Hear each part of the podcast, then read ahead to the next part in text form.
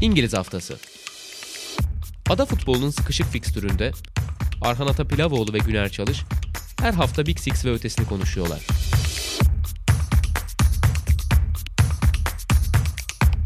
Statsbomb işbirliğiyle.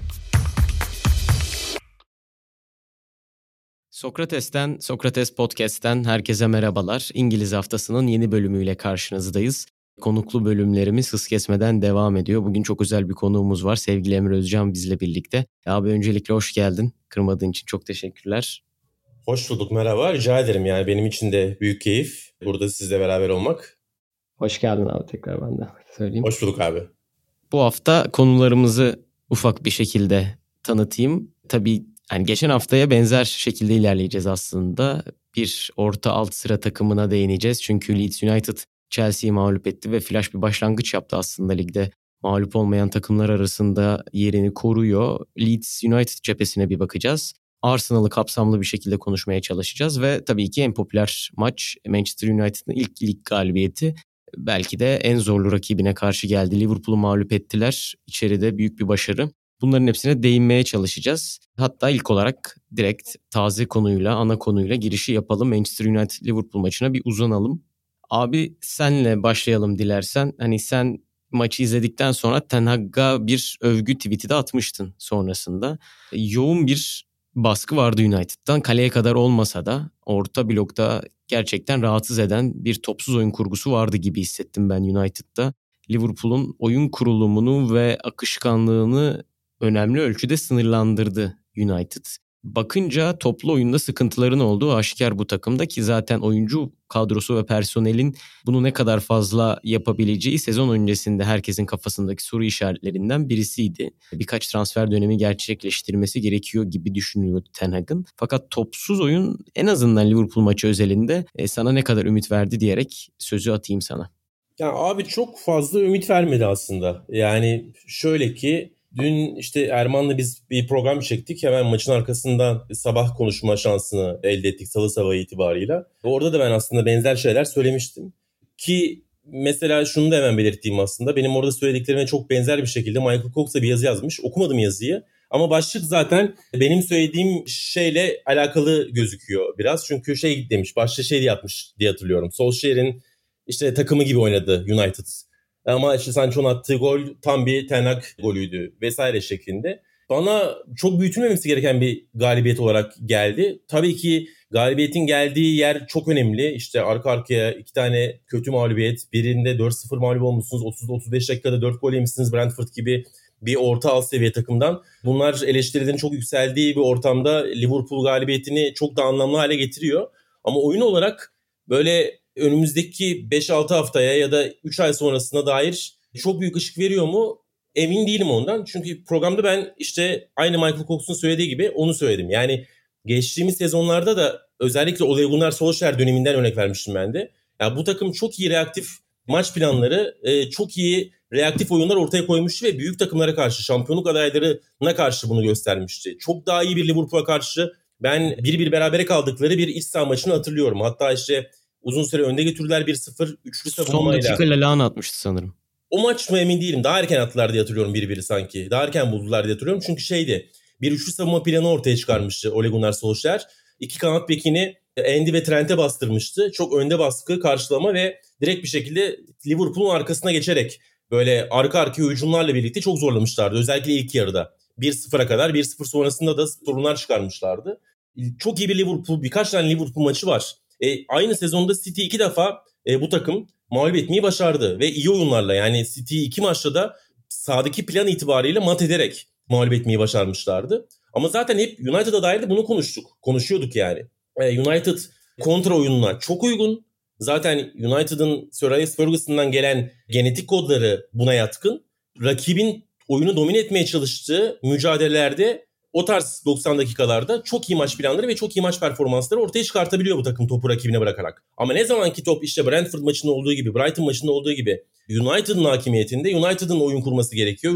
United'ın hakim oyun oynaması gerekiyor. E o zaman sorunlar çıkıyor. Dolayısıyla çok yakın geçmişte bile bu tarz maçları benzer maç performanslarını benzer takımlara karşı gösterdikleri için ben bu Liverpool galibiyetini onlardan çok daha farklı değerlendiremiyorum. Ve Yani önümüzdeki hafta ya da bir sonraki hafta yine topu bırakan ve yine derin blokta iyi alan daraltan, kompakt bir şekilde savunma yapan takımlara karşı benzer sorunlar ortaya çıkacaktır. Ama bu demek değil ki tabii ki bu galibiyet hiçbir şey ifade etmiyor. Çünkü yani işte az önce söyledim o kadar sıkıntılı bir başlangıç yaptılar ki bir de yeni hoca daha kendini ispatlayamamış. Mesela Solskjaer ya da Mourinho ya da diğer bazı hocalar kendilerini ispatlamışken işte işler kötü gittiği anlarda bu tarz maçlarla yerlerini biraz daha sağlam alabiliyorlardı ama Ten Hag hiç öyle bir periyot dahi bulamadı. Daha ortaya olumlu herhangi bir şey koyamamıştı. Ki olumlu... bence özür dileyerek araya girdim ama şunu söyleyebilir sanki Solskjaer'in kredi kazanması da bu hedef maçlarla olmuştu. Mesela bir FA Cup'taki Arsenal maçı.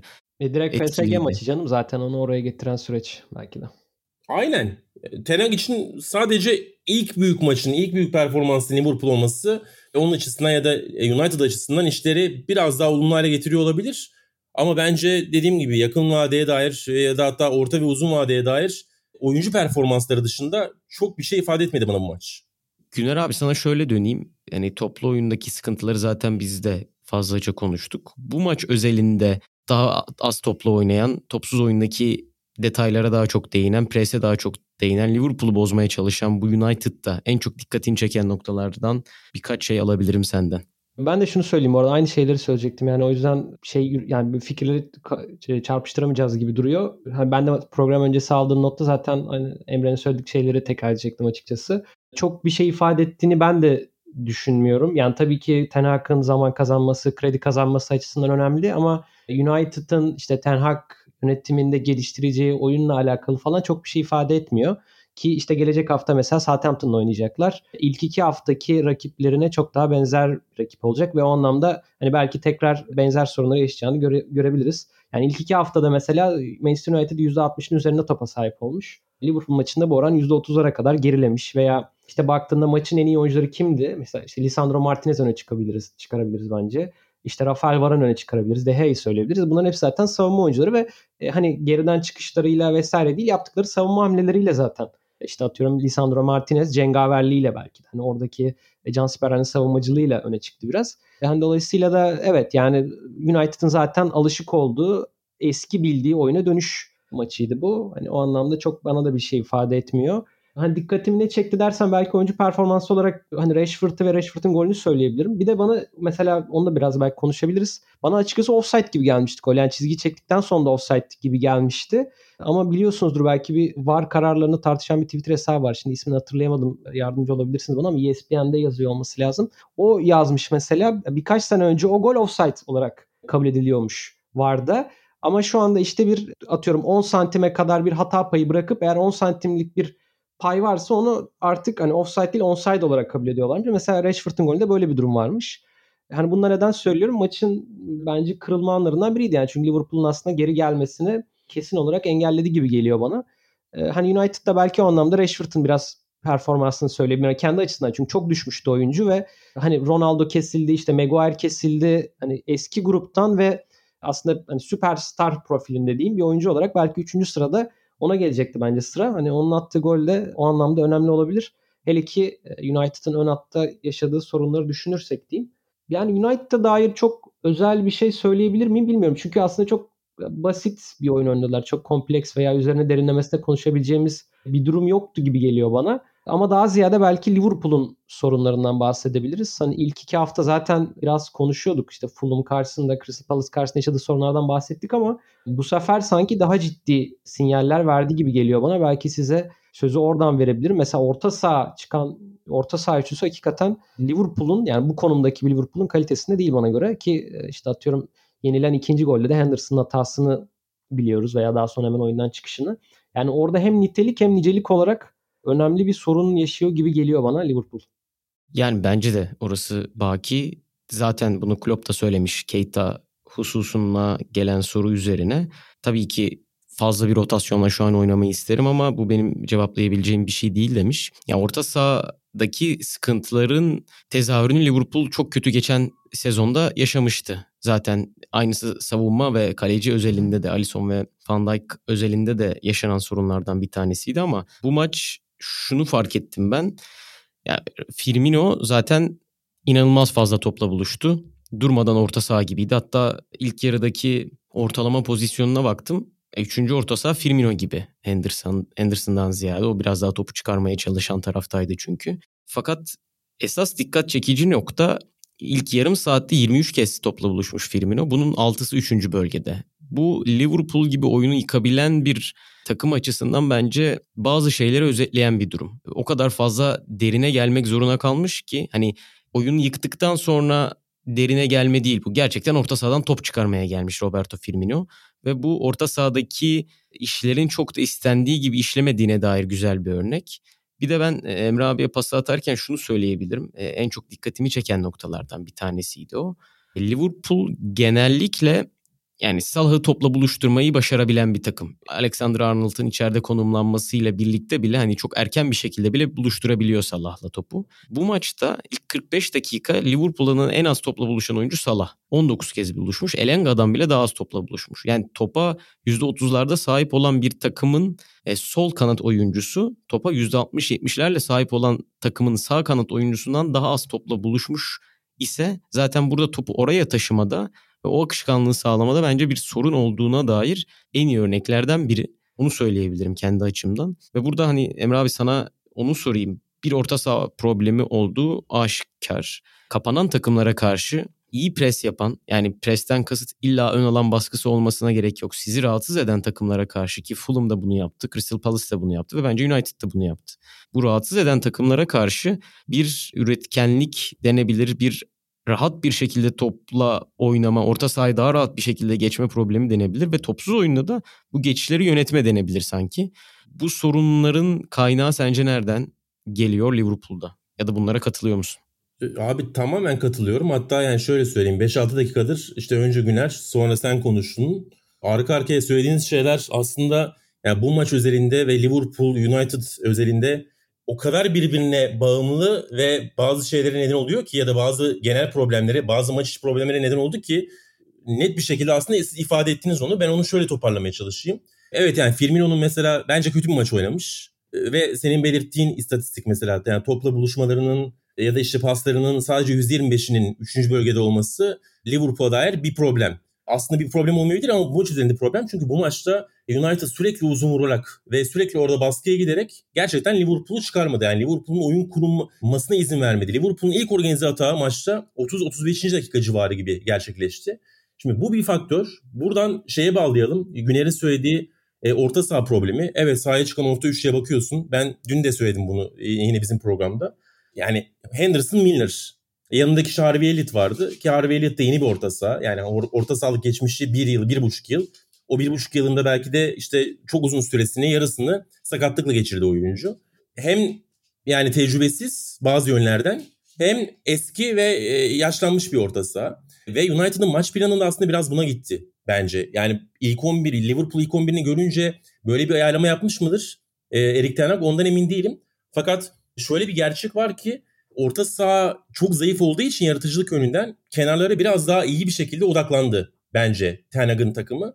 Çünkü hem sola hem sağa çift düğüm attı. Yani solda Elanga'nın bence zaten çok kritik bir savunma görevi vardı. Çünkü orası çok daha güçlüydü. İşte Salah'ın da topla o kadar az buluşmasında hem bence Tyrell Malasya çok iyi maç çıkardığı için çok büyük faktör oldu. Hem de Elanga'nın sürekli oraya yakın olması ve Trent'i kontrol etmeye çalışması orayı çok iyi kapatmasını beraberine getirdi Liverpool. Aynı şeyi sağda da Jadon Sancho ve sağ yaptı. Diego Dalot öyle yaptı aslında United. Yani sol ve sağ zaman zaman çok daraldığını ve işte öndeki o kenarların bazen yarım bek gibi ya da kanat beki gibi oynamaya çalıştığını gördük rakibi karşılarken ya da rakibi pres yaparken ya da rakibe işte çıkmaya çalışırken.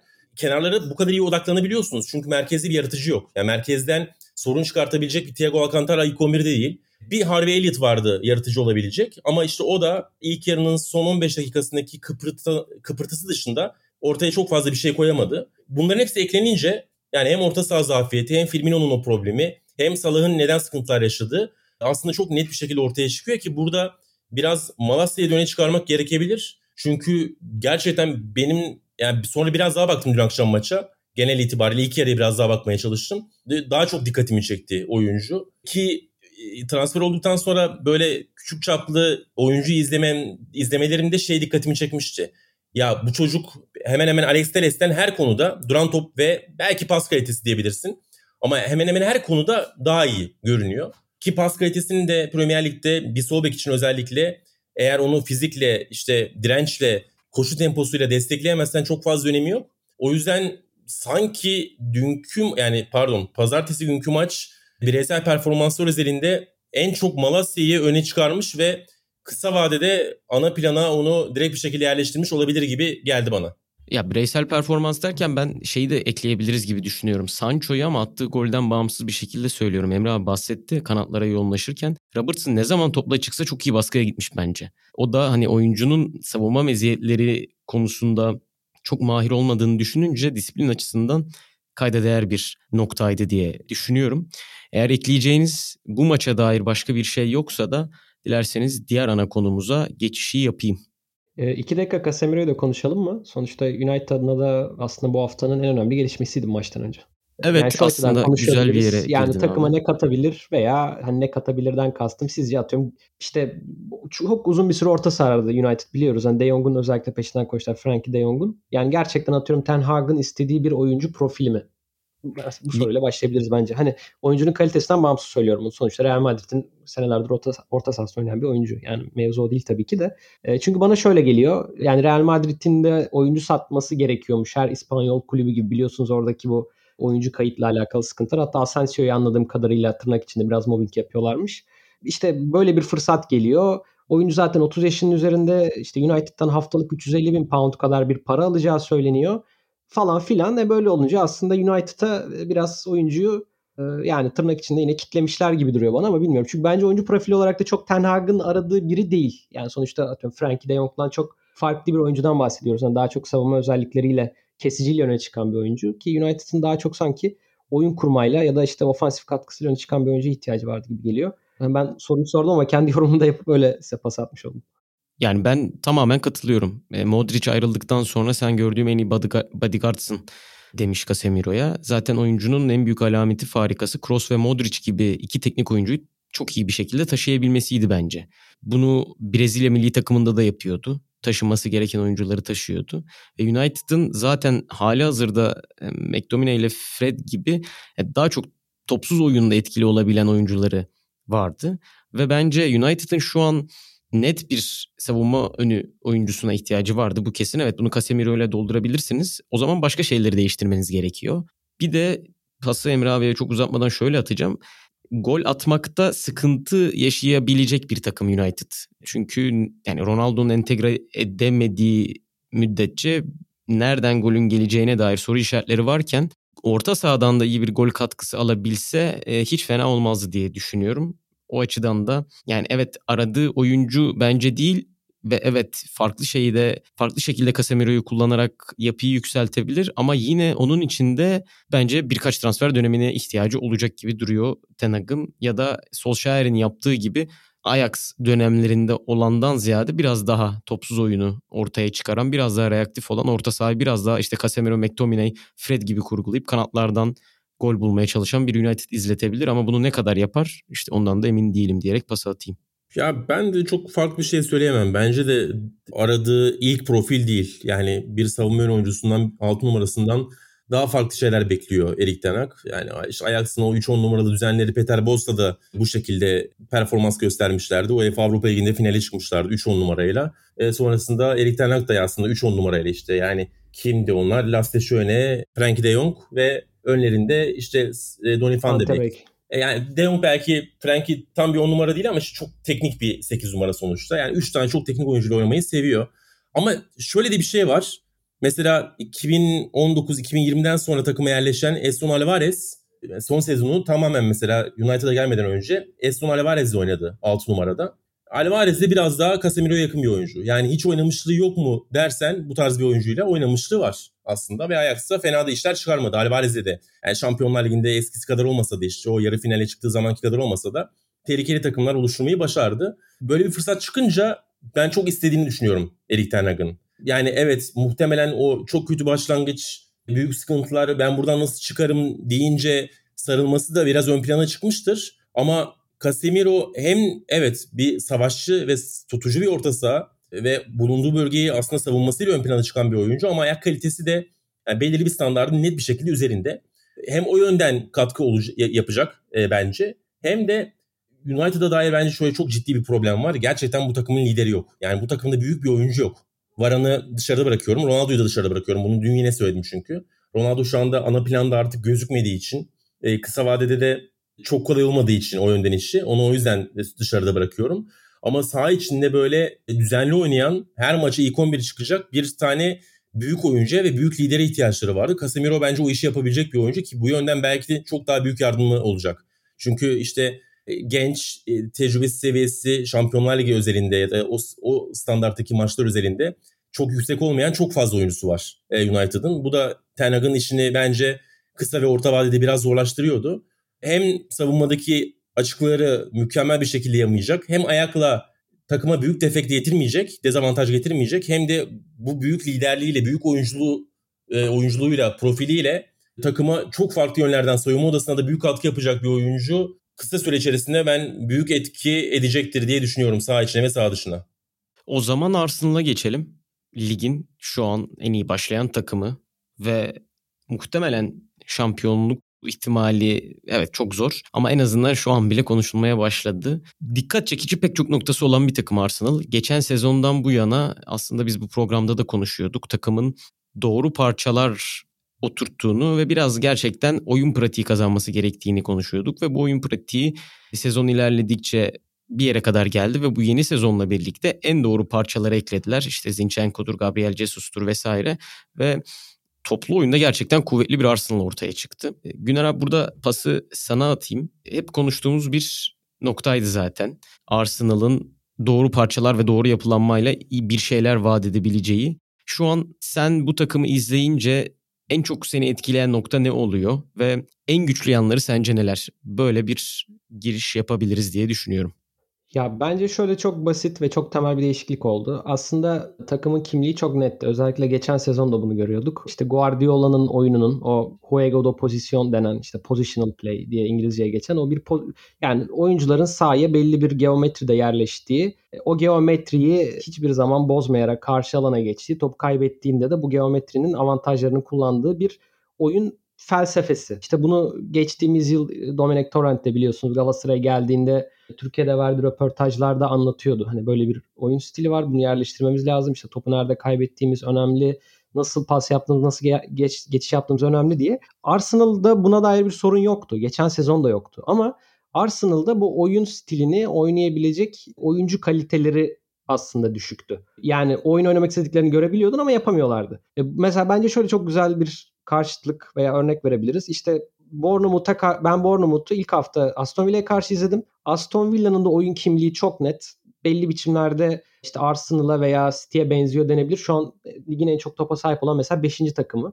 Karşı yer alana yığılıp işte iki bekini çizgiye bastırıp önde beşli bir hat arkada 2-3 şeklinde bir dizilim.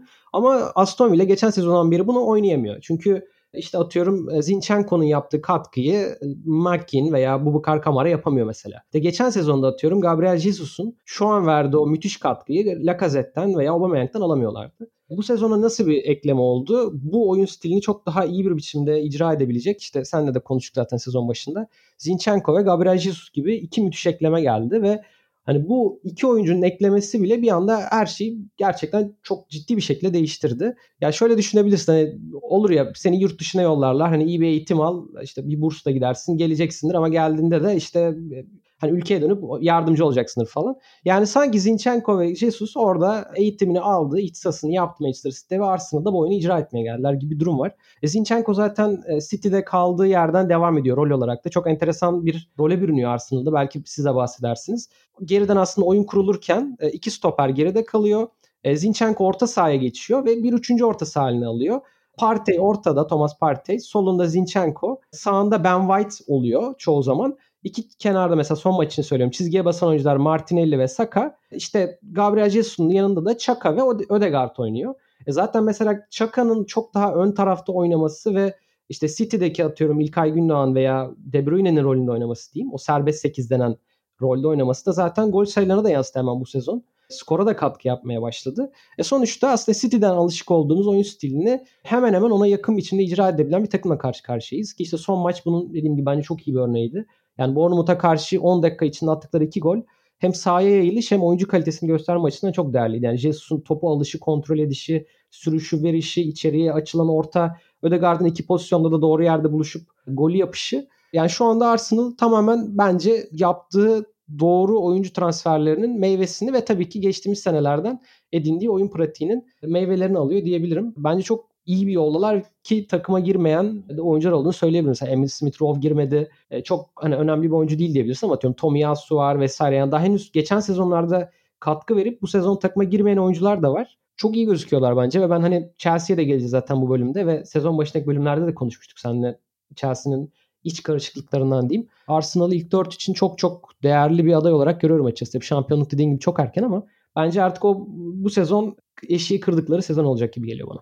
Yani sen konuşurken abi aslında söyleyeceğim çoğu şeyi söyledin. Şu açıdan hani Torrent özelinde bahsettiğin bir işte Guardiola özelinde elbette yine benzer bir nokta.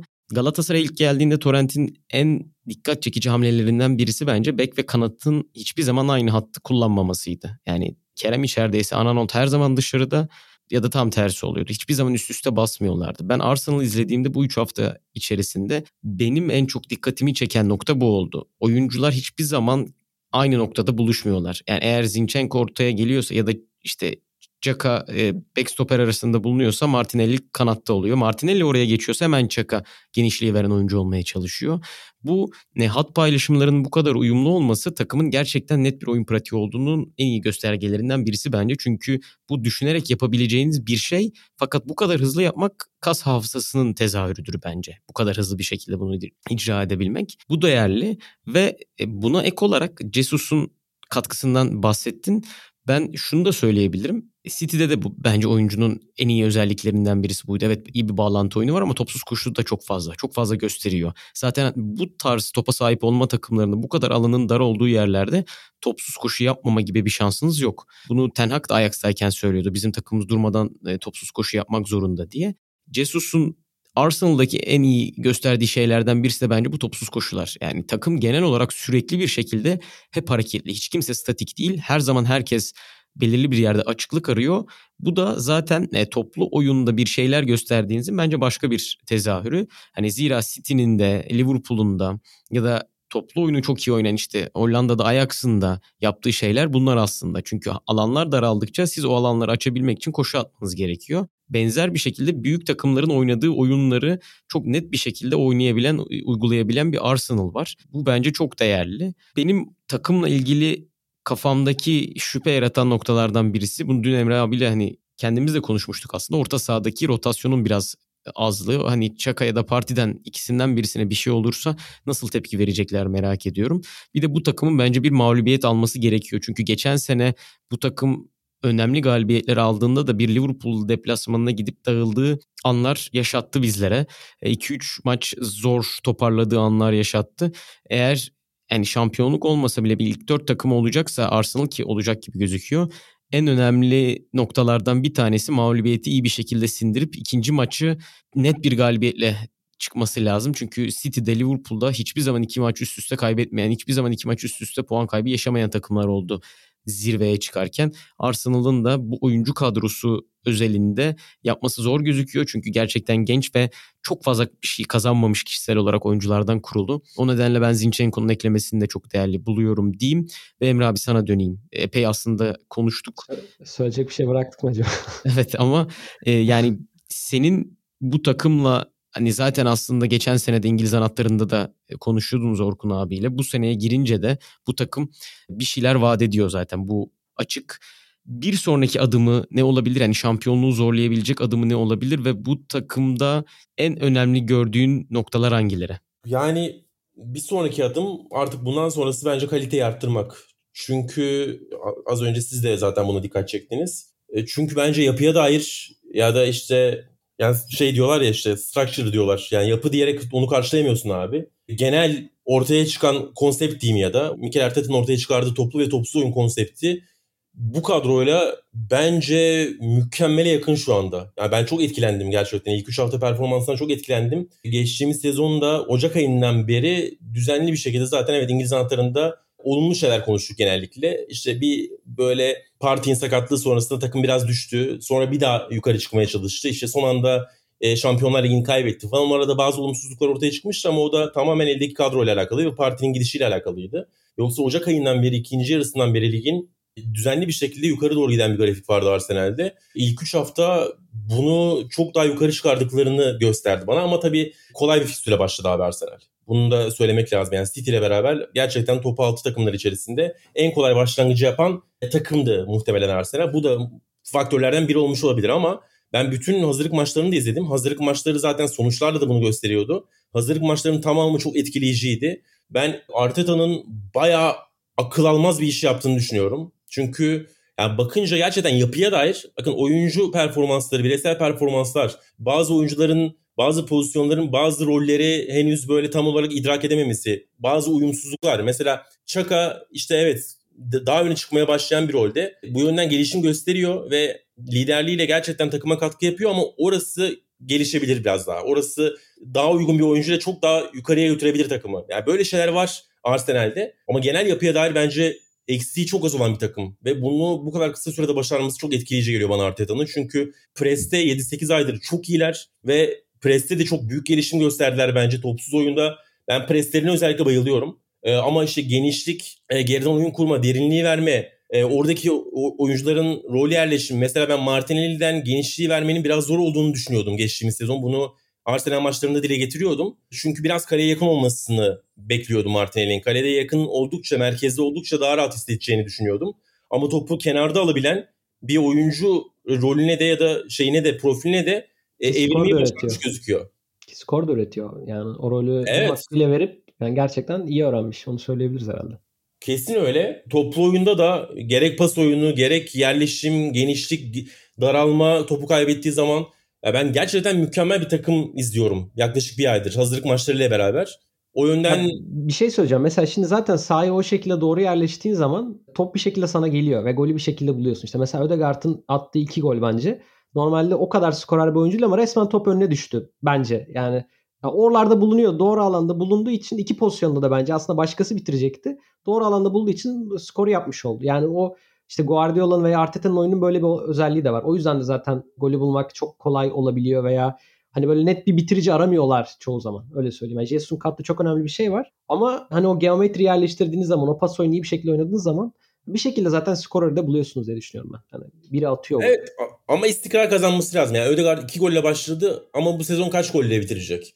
Çünkü yani Ödegaard atamazsa Çaka çok fazla rakam yapamazsa ki parti yapmıyor. Saka hiçbir zaman yani şu ana kadar en azından çok golcü bir kenar oyuncusu performansı ortaya koymadı ya da öyle bir profil ortaya koymadı. Martinelli'den de ben emin değilim yani 10-15'i zorlayabilir mesela bilmiyorum. O yönlerden biraz sıkıntı olabilir. Yani skor bulma problemi olabilir. Derinlik problemi tabii ki var yedek kulübesi itibarıyla. Yani bir de ben Çaka'nın rolünün biraz daha farklı bir oyuncuya ait olduğunu düşünüyorum ki aslında böyle bir oyuncuyu transfer etti Arsenal ve ben onun mutlaka... Vieira mı? Evet Fabio Vieira kesin tam olarak bence Granit Xhaka'nın yerine oturan bir oyuncu. Zaten bence onun için de transfer ettiler ama muhtemelen biraz zamana ihtiyacı var. Çünkü fiziği zayıf. E, onun da etki göstermesi bir 4-5 ay alabilir. Yeni yılı bulabilir. Ama bir noktada takıma yerleşecek ve eğer beklediklerini alabilirlerse takımı yukarı çıkartan isim bu sezon kaliteyi artıran isim Fabio Vieira olabilir gibi geliyor bana. Ya bir de Peki şey abi de, sen... o Le- ha, Latin pazarını da bence çok iyi. Mesela Fabio Vieira demişken atıyor Marquinhos da aldılar. Hani Martinelli'yi çok ucuza kapattılar falan. Orada da bir Edu etkisi var mesela. Onu da söyleyebiliriz bence. Yani çok uygun profilde ve çok ucuz oyuncuları alıyorlar. Gerçi Vieira çok ucuz değil ama orayı da iyi kullandılar diye düşünüyorum ben. Sözünü kestim aram bu arada pardon. Yo abi de, doğru bir ekleme. Şeyi soracaktım e, Emre abi yani topsuz oyunda gördüğün sıkıntı var mı? Onu merak ediyorum. Çünkü baktığın zaman 3 maçta 2 gol yediler ama yedikleri goller de aslında çok büyük yerlerden, çok büyük şanslardan üretilen goller değildi. Baktım şu ana kadar biri geçemedi gol beklentisinde takımlar. 3 maçta e, bir ya da üzeri gol beklentisi üreten bir takım olmadı Arsenal'a karşı. Zaten Bournemouth 0-26'larda o civarlardaydı. Keza ilk maç Crystal Palace'ın da çok büyük bir üretimi yoktu. Yani topsuz oyunda sanki oturmuş gibi gözüküyor ama hani gelecek adına sonuçta hep konuştuğumuz bugünden bakınca biraz önyargılı da konuşuyoruz ister istemez. Çünkü çok iyi bir Arsenal izledik. Fakat bunun bu şekilde devam etmesi mümkün gözükmüyor haliyle. Yani devam ederse çok büyük bir sürpriz olur. Eğer bir sıkıntı yaşanırsa nereden yaşanır diye düşündüğüm bir ön, ön analiz var mı diye merak ettim. Valla topsuz yok Arhan. Yani ben bayılıyorum topsuz oyunlarını. Çünkü pres en hayran olduğum tarafı Arteta'nın. Çünkü ve presi de çok farklı şekilde kurulayabilen bir teknik adam. Yani mesela Jürgen Klopp'un bir anı pres planı vardır. Hep öyle yapar. Ağırlıklı bir şekilde öyle yapar. Guardiola mesela işte bir süredir 4-4-2 şeklinde basıyor. Presi öyle yapıyor önde. 4 oyun yani çift santrfor e, gibi yapıyor savunmadayken. İki stopere basıyor. Kenar oyuncularıyla da beklere basıyor falan. Bunun dışına çıkmıyorlar çok fazla. Mesela Mikel Arteta'nın çok farklı baskılar yaptığını da görüyorum ben Ocak ayından beri. Yani çok başarılı bir dar alan, dar 4-3-3 presleri vardı. Ee, öndeki üçlüyle, üçlü savunma yapan takımlara ya da oyunu üçlü kuran takımlara karşı o dar 4-3-3 presi geçtiğimiz sezonun ikinci yarısında mesela takımı yukarı çıkaran şeylerden biriydi. E, bu sezon zaman zaman 4-4-2 şeklinde de basıyorlar. Ödegaard'ı öne çıkartıp. Zaman zaman çok enteresan bir şekilde yani 4-3-3 karşılıkları için genel itibariyle rakipleri çift yani iki stoperle oyunu kuran takımlara karşı bir santra yani Jesus'u bir stopere gönderiyorlar. Değişmeli bir şekilde rotasyonlu bir şekilde de bazen sol öndeki Martinelli'nin bir stopere diğer stopere ya da bazen de Saka'nın diğer stopere çıktığını ve böyle rotasyonlu bir şekilde bir santrfor yani Jesus artı bir kenar oyuncusuyla iki stopere baskıyı yaptıklarını ve o rotasyonları da o kaymaları da dönüşleri de çok iyi yaptıklarını görüyoruz şeyden beri. Hazırlık maçlarından ve, ve sezonun başındaki ilk üç haftadan beri. Bu bahsettiğine ek olarak bence değerli olan ve yapması zor olan şeylerden birisi de şu. Martinelli ya da işte Saka Cesur'un yanına ikinci baskı oyuncusu olarak gittiğinde onların boşalttığı alana direkt bekler dahil oluyor. Zinchenko bütün Tabii. koridoru kullanabiliyor. Sağ bekle eşleşebiliyor direkt. Aynen. E, sol işlerden sağ işlerden de çok yardım alıyorlar o yönden. E, bunları bu kadar yani mükemmele yakın yapmaları çok etkileyici. Ama şöyle bir sorun görüyorum. Yani topsuz oyun sorunu mu ondan çok emin değilim. Ama Palace maçı ikinci yarı ve Bournemouth maçı ikinci yarı biraz problemliydi. Aynen. Ki biz Hatta Leicester maçında bir 15 dakika var ama yani o 15 dakika çok e, ciddi demeyelim. Ama e, Palace maçındaki ve Bournemouth maçındaki o periyotlar ikinci yarıdaki işlerin daha kötü gittiği, rakibin reaksiyon gösterdiği periyotlar biraz daha uzun. Yani bu da bir sezon başı güç problemine işaret ediyor olabilir. Presi çok iyi yaptıkları için, çok efektif yaptıkları için ilk yarılarda ekstra yorgunluk ortaya çıkartıyor olabilir. Yani bu yönden ikinci yarılardaki oyunu da topsuz oyunu, karşılama oyunu da biraz yukarı çıkarmaya ihtiyaçları e, olabilir. Ben şöyle çok kısa bir ekleme yapmak isterim. Onu biz hani Orhan Hoca'yla programda da konuşmuştuk. Yani Arsenal çok etkileyici bir oyun oynadı. ilk hafta için konuşuyorum. Ama ikinci yarıda da çok düştü. Bu hani o etkileyici oyundan bir şey götürmüyor. Ama hani takımın da hala belli bir aşamada olduğunu gösteriyor gibi falan konuşmuştuk. Bence de katılıyorum. Yani o iyi bir gözlemede analiz diyeyim. Yani takım oyunu kontrol edebiliyor. Çok ciddi biçimde oyuna hakim oluyor belli sekanslarda ama. Ama atıyorum City gibi veya geçmiş senelerdeki Liverpool gibi de hemen hemen oyunun 90 dakikasında o kontrolü hissettirmiyor bize diye düşünüyorum. Ve hani bunu yapamadığı anlarda da hani oyun kendi istediği gibi gitmediğinde de bence özellikle sol kenarından açıklar veren bir takım. Zinchenko'nun kanadından ki Leicester maçında sanıyorum ilk gol de mesela oradan geldi. Yani orada bir savunma zafiyeti var bence. Eğer oyunu karşı kaleye iyi almadıysa veya pres doğru noktada yapamadıysa bence ilk aşamada problemler oralardan doğabilir açıkçası öyle düşünüyorum. Bana da hani hazır bu kadar fazla derinlemesine girmişken söyleyeyim öyle kapatalım. Özellikle Leicester maçında stoper arasına yapılan konumlandırmaların hani stoper arasına girip he, e, kim girdiyse stoper arasına, back stoper arasına girdi. Oradan çıkmaya çalıştı. Orayı biraz daha dikkatli bir şekilde kurgulaması gerekebilir gibi hissediyorum Arteta'nın. Çünkü oradan çıkan koşular canını yakmadı fakat yakma potansiyeli de vardı. Muhtemelen orayı biraz daha dar tutmayı düşünebilir ilerleyen haftalarda diyeyim ve Leeds penceresine geçelim. Emre bunu zaten yine aramızda da konuştuk ama ilk öyle açayım hemen sözü. Tuhel maçtan sonra aslında kötü oynamadık. Bir duran top bir de bireysel hatadan mağlup olduk dedi. Buna ne kadar katılıyorsun? Bu galibiyet ne kadar Leeds United'ındı? Ve Leeds United deyince şu an aklına ilk gelen şey ne?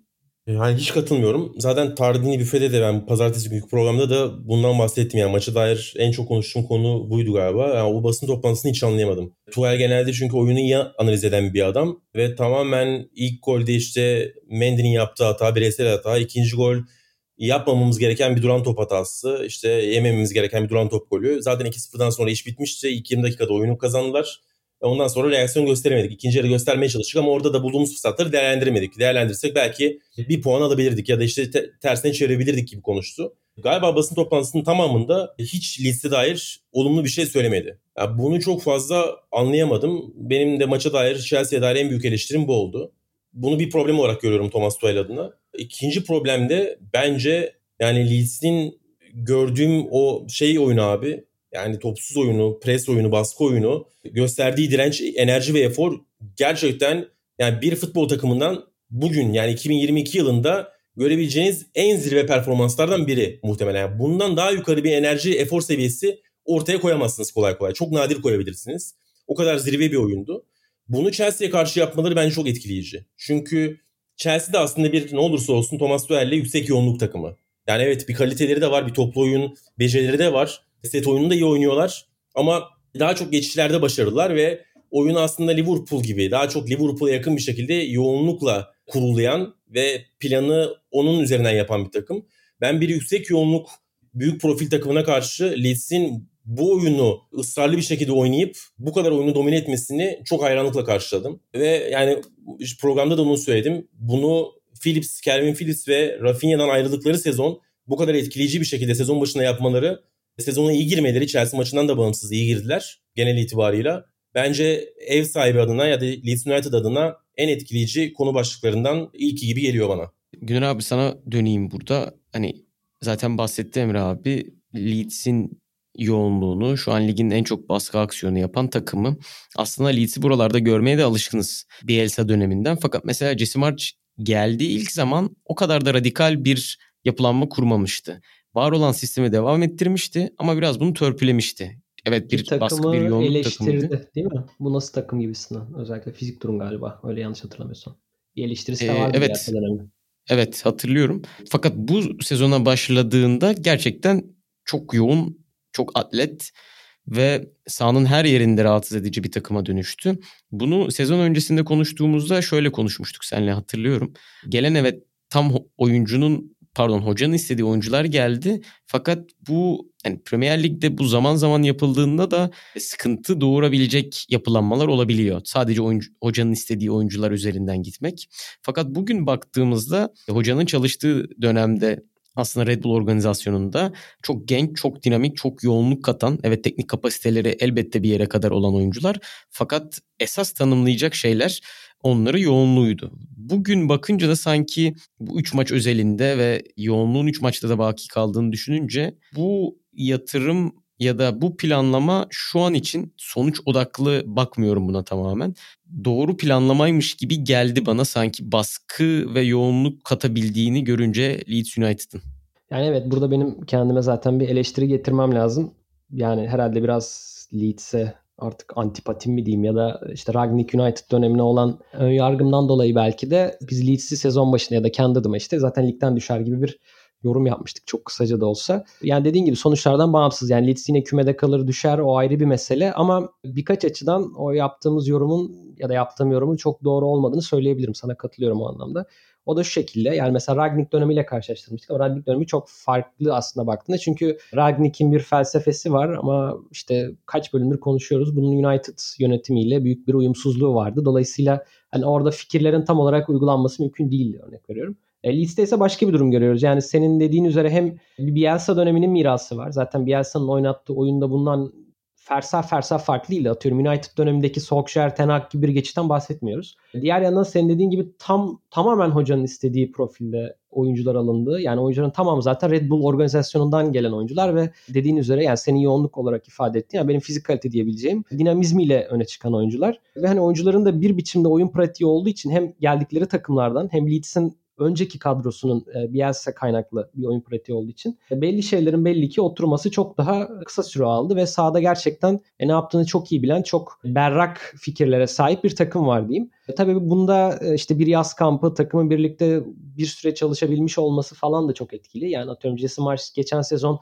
sezon ortasında geldiği için belli fikirleri ortaya koymakta zorlanmış olabilir ama bir sezon öncesi kampı yaşadığı zaman takımda bunu başka antrenörlerde başka takımlarda da sık görüyoruz. Ve çok net bir değişim olabiliyor. Benim bu maçta dikkatimi çeken Leeds adına e, işte siz zaten söylediniz önde yaptıkları baskı ve özellikle de işte bu tabi her baskı takımında görürüz bunu zaten ama oyunu kenarlara geldiği zaman orada Chelsea çok iyi sıkıştırmalarıydı. Hem bence işte Kukureya'ya özellikle bu baskıyı çok iyi uyguladılar. Yani 4-4-2 gibi diziller. Bazen işte 4-2-3-1 olarak da söyleyebilirsin. Ama özellikle e, presi bence kenarlara geldiğinde yoğunlaştırdılar. Hani böyle bir sanki Pirana gibi dörtlü beşli oyuncu grubunun bir anda o kenardaki oyuncunun üzerine çullandığını gördük Chelsea'li oyuncunun ve işte ya oyuncu topu kaybetti Chelsea'li oyuncu ya da bir pas hatasına zorlandı ve oradan Leeds pozisyonları üretti diye düşünüyorum. Hani atak yaparken de çoğunlukla merkezi yine bypass ettiler ve hani oyunu kenarlardan hızlandırıp kenar ataklarıyla hızlı bir şekilde karşı kaleye indiler. Gollerin tamam baktığında Chelsea'nin sağ kenarından geldi ama bence Chelsea sol taraftan daha çok zorlandı mesela. Özellikle dediğim gibi Kukraya'nın kanadından ki e, hani Kulibali'nin de kırmızı kart gördüğünü düşünürsek hani oradaki toplu çıkışlarda bence daha çok zorlandılar ama savunma hatalarını daha çok sağdan yaptı Chelsea. Her halükarda bence kenarları çok iyi kullanarak rakibini alt eden bir Leeds vardı. Yani hem baskıyı oralarda yoğunlaştırması hem hücumları oradan gerçekleştirmesiyle. Hani o anlamda da Chelsea geçen haftaki programda uzun uzun konuştuk. Belli problemler göstermeyi sürdürüyor. Yani bence çok yaratıcı bir takım değiller ki belki sende vardır bu veri. Ben şimdi yanlış bir şey söylemiyorum ama hani net pozisyon üretmede yanlış bilmiyorsam hani ligin alt sıralarında yer alıyorlar. Yani 3 veya 4 galiba gollük net pozisyon üretmişler ki bu hiç iyi bir oran sayılmaz. Hücumda böyle problemleri var ki e, işte savunmada da e, belli dönemlerde aksayabiliyorlar ki oraya yapmak istedikleri transferler hala sürüyor. İşte Fofana ismi geçiyor duymuşsunuzdur siz de bir 70 milyon pound gibi bir para karşılığında mesela Fofana'yı katmak istedikleri falan söyleniyor. Bence hala yapım aşamasında olan bir takım ve hani bunun sıkıntılarını da çekecekler ve bu da onları lig tablosuna geri götürecektir diye düşünüyorum açıkçası. O maçlardan biriydi. Yani şunu söyleyebiliriz. İşte Emre de söyledi. Tuhel'in açıklamaları enteresan diye. Ya bunu da takımla alakalı memnuniyetsizliği olan hocalarda bence sık sık görüyoruz. Yani o gerginliği, o çok duygunun aklın önüne geçtiği açıklamaları bence başka dönemlerde başka antrenörlerde de görmüşüzdür. Tuhal'in bu açıklamaları da bence onun bir yansıması olarak görülebilir. Çünkü hani geçtiğimiz senelerde de Tuhal'le bence Chelsea buna benzer mağlubiyetleri aldı işte. Geçen sezon mesela Brentford'a karşı. Ondan önceki sezon West Bromwich Albion'e karşı ama onları gerçekten e, kaza olarak bence değerlendirebilirdik. Bu maç öyle değildi. Yani bu maçta hani Leeds net bir şekilde oyun planıyla Chelsea'yi alt etti bana göre ve e, hani Chelsea'nin de birkaç maçtır süre gelen belli defoları, sıkıntıları var gibi geliyor bana. E, o anlamda da hem Leeds'e hakkını vereyim hem de Chelsea ile alakalı sıkıntıları böyle dile getirmiş olayım kendi adıma. Bir şey ekleyeyim mi Güner? Sen, ee, senin söylediğinle alakalı yani Leeds'te. Ekle abi. Hani. Yani şey dedin ya e, öz eleştiri yapayım falan dedin. E, yani genelde öyle oluyor abi. O, bu herkesin yaşadığı bir şey. Yani olumlu şeyler söylediğim bir takım arka arka iki mağlubiyet alınca ya da sezon başında olumsuz şeyler söylediğim bir takım işte 3 maçta 7 puana girince falan böyle hissedebiliyor insan ama abi bir bence Leeds'le alakalı bir kesin 7-8 haftayı beklemek lazım. Çünkü bu takımın çakılmama ihtimali yok bence. Hele böyle bir enerjiyle, eforla girdiler. Yani zaten bana, bu kadar yüksek, yani bu kadar yüksek enerji takımlarının çakılmama ihtimali zaten yok da. Yani Marcelo Bielsa'nın kariyer bence, boyunca yaşadığı sıkıntılardan biridir zaten bu abi. Kalite sorunu da var bence ya. Yani ya o aynen yani o kalite sorunu değil. Evet, fizikalite düştüğü anda o kalite problemi, oyuncu kalitesi problemi direkt bir şekilde ortaya çıkacak. O yüzden yani önümüzdeki 3-4 haftada bile çok garip puan kayıpları, çok garip mağlubiyetler alabilir Leeds United. Her zaman bence bu şeyi ihtimali cebinde barındıran bir takım. Ee, ama bu demek yani bu harika başladıkları gerçeğini değiştirmiyor sezona. Ben sadece sahada evet. daha böyle bir kimliksiz bir oyun diyeyim. Yani bu kadar net bir oyun beklemiyordum. Hani düşen düşmez ayrı mevzu da e, oyun Anladım. da beklemiyordum yani öyle söyleyeyim. Ama çok net bir oyun var sahada. Ya zaten aslında hani pası atarken de ben onu demek istemiştim biraz. Hani sonuçlardan bağımsız bir şekilde bakıldığında bir planlamanın meyvesinin olduğu hani fikrin pratiğe döküldüğü bir nokta var gibi duruyordu. Onu söylemek istemiştim ben. Bir de hani sizle konuştunuz. Jesse March'ın Leipzig dönemini konuşurken aslında en çok dikkat çekici noktalardan bir tanesi takımın bir türlü istikrarlı bir şekilde sonuç alamaması. Evet ek olarak şu da söylenebilir. Takım bir maç 5 atıyordu, bir maç 5 yiyordu. Ve bu karşısındaki rakipten bağımsız bir şekilde ilerliyordu. Yani Şampiyonlar Ligi'nde City yenip 5 atıyorlardı kulüp bürüce. Fakat sonra içeride gidip örneğin Bochum'dan 3-4 yiyorlardı. Bu Bielsa'nın da aslında daha doğrusu Leeds taraftarlarının da aşina olduğu bir durum Bielsa'dan dolayı. Emre abi sana pası öyle atayım ve bitirelim dilersen. E, Honigstein Leipzig ile yollarını ayırdığında Jesse Marchis'in şunu demişti. Doğru insan yanlış zaman. Leeds'ten bakınca benzer bir mantalitenin, yoğunluğun devam ettiğini görüyoruz. Jesse March'ın yönetiminde de. Sence ne kadar doğru bir eşleşme bu ve yani Leeds bir, bir Leeds projeksiyonu yapsan nasıl yaparsın önümüzdeki haftalar için? Bana bana mı sordun Aram? Evet evet. Evet evet. Evet. Ya ya Jesse March çok olumlu şeyler söylenen bir adamdı. Yani kariyerinin başlangıcına itibaren direkt Red Bull içerisinde, direkt sonra işte Bundesliga'da aldığı göre yani belli ki çok parlak fikirleri var. Genellikle onunla çalışan tüm oyuncular da ya da işte tüm sportif direktörler de benzer şeyler söylüyor e, hoca ile alakalı ki yani kariyerini incelediğimiz zaman ya da oynadığı takımları birkaç kez izlemenle bile zaten bir baskı hocası olduğunu anlıyorsun. Yani bir pres hocası muhtemelen ama toplu oyuna dair öyle benim çok net şeyler oluşmadı kafamda henüz. Geçtiğimiz sezonun tamamına yakınını Leeds'in başına geldikten sonra izlemiş biri olarak e, söylüyorum bunu.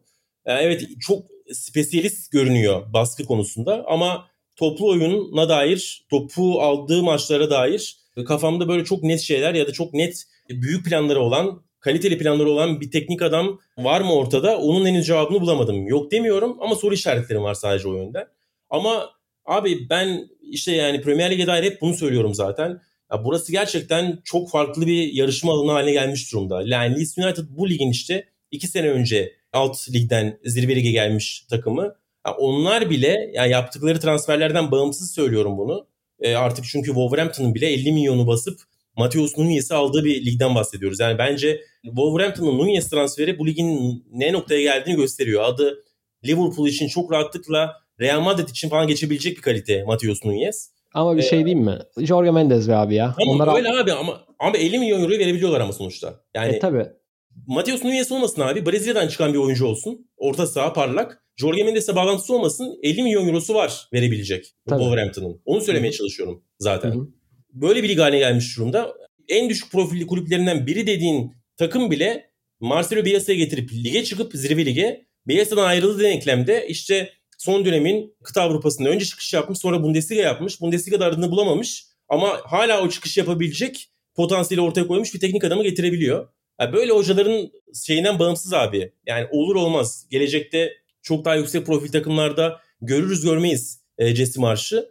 E, bundan bağımsız bir şekilde bu takımlarda çok rahat bir şekilde yer bulabilmesi, bu takımları isteyerek gelmeleri. Yani Jesse Marsh çok istiyordu Bielsa'dan sonra. Buna dair açıklamaları zaten gelir gelmez yapmıştı. İşte yani şu anda 20 takım arasında muhtemelen en zayıf 5 kulüpten biri her anlamıyla Leeds United. Gerek ekonomik, gerek kadro kalitesi, gerek işte tüm yapılanması vesaire ama parlak genç teknik adamlardan biri, çıkış yapmak isteyen genç teknik adamlardan biri fırsat geldiği anda oraya hücum ediyor. Oraya gelmek için her şeyi yapıyor. Bunlardan baktığım zaman yani bu taraflardan baktığım zaman güzel bir ikili olarak görüyorum. Ve dediğim gibi yani bu yüksek enerji ve yüksek efor takımı mutlaka bir yerde çakılacaktır. Bielsa kariyeri boyunca böyle çakıldı. Sezona çok sert girip. Ama oradan nasıl reaksiyon vereceğini görmek lazım. Bir de topu aldığı maçlarda düşük profili takımlara karşı Leeds United'ın çok ciddi üretkenlik sıkıntısı yaşayabileceğini ve böyle kontralarla abuk subuk mağlubiyetler alacağını da düşünüyorum bu sezon. Bundan bağımsız. Size bir soru sorayım mı? Marco Rose'yi mesela Jesse March tipi antrenör olarak tanım, tanımlar mısınız? Ben tanımlamam mesela.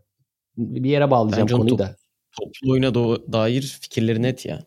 Bence de. Ha, o, o yüzden söyleyeceğim de. Yani mesela şeye getireceğim sözü. Rene Maric'i görmüşsünüzdür. Çok uzun süre hani aslında internet camiasının değil bildiği bir isimdi blogger Yardımcı olarak. Yardımcı antrenör oldu.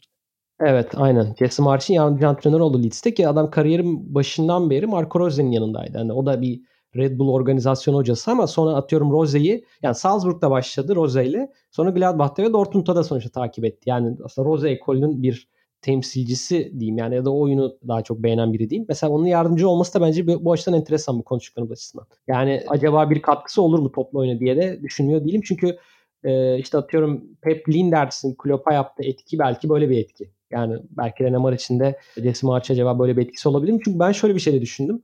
Jesse March Premier Lig'de geçirdiği yarım sezondan sonra belki de böyle bir yardımcı antrenöre ihtiyaç duyup Ali Orene işte sana şu an yazıyorum sana ihtiyacım var diye bir telefon görüşmesi de yapmış olabilir yani. Bilmem Bence mi? E, anlamakla birlikte şeyi de söyleyeceğim. Bence burada ne kadar talep edecek Jesse March? Yani örneğin mesela United Brighton maçında Brighton'ın %30'larla topla oynayacağını düşünmek bence çok doğru değil. Bunun bir zaruriyetten ziyade tercih olduğunu düşünüyorum ben. Bu tarz maçlarda e, muhtemelen bırakacaktır. Fakat hani e, örneğin Brighton'a karşı almak isteyecek mi topu? Bence almak istemeyecek. Muhtemelen orada Renemar için etkisi almak zorunda olacağı maçlarda kendisini gösterecektir diye düşünüyorum ben. Olabilir olabilir. Ben hani sadece böyle bir ihtiyacın da farkında olabilecekleri üzerine bir çıkarım demeyeyim de bir tahminde bulundum öyle söyleyeyim. Çünkü bence o birliktelik de enteresan. Yani ne kadar Salzburg çıkışlı bir antrenör, yardımcı antrenör olsa da bence daha önce çalıştığı işte Marco Rose çok daha farklı profilli. O yüzden Jesse March'ın yanında olması da bana ilginç geldi Renemar için. Abi bir şey ekleyeyim o zaman René Maric ile alakalı. Tabii. Ya onun kişiliğiyle alakalı bazı olumsuz şeyler duydum abi. René Maric ile alakalı. Hatta Marco Rose ile de son Dortmund'da e, galiba biraz fikir ayrılıkları falan olmuş aralarında. E, ciddi bir şekilde. Oyuncuların desteğini alıp almama noktasında yani oyuncular Marco Rose'ye böyle yavaş yavaş sırtını dönerken René Maric de biraz oyuncuların tarafında durmuş. Öyle bir şeyler duydum. Sonra buna dair araştırmalar yaptım. Birkaç podcast dinledim. Ciddi sorunlar olduğu söyleniyor Rose ile. Tehlike- tehlikeli bir adam mı diyorsun?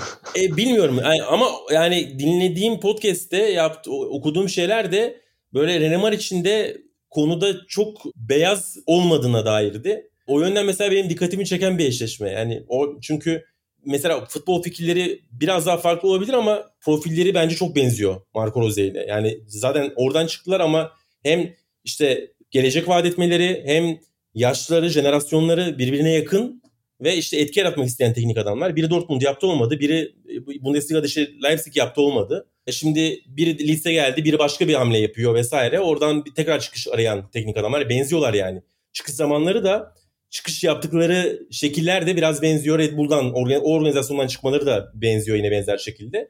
O nedenle yani Rose'den ayrılıp Jesse Marsh'ın yanına gelmesi ve Rose ile arasında ortaya çıkan o problemlerin e, yansıması acaba Leeds'te René Maric'in rolünün nasıl olacağı ya da nasıl bir etki yaratacağıyla alakalı benim de kafamda e, bazı soru işaretleri oluşturdu. Merak ettiğim Ya, bir konu yani. Öyle evet diyeyim. yani onu da bence not edelim. Bir, bir ara bakarız 6 ay sonra. Yani o da kilit Aynen. bir figür olabilir bence bu yapılanmada. Olabilir olabilir. O zaman teşekkür ederek bu bölümü noktalıyorum. Uzun uzadıya konuştuğumuz bir bölüm oldu. Umarım dinleyenler de keyif almıştır diyelim. Çok teşekkürler Emre abi tekrardan. Umarım Ben teşekkür ilerleyen ederim. bölümlerde de Yine- e, yine bekleriz. konuk olarak evet davet ederiz seni. Her zaman. Ne zaman isterseniz.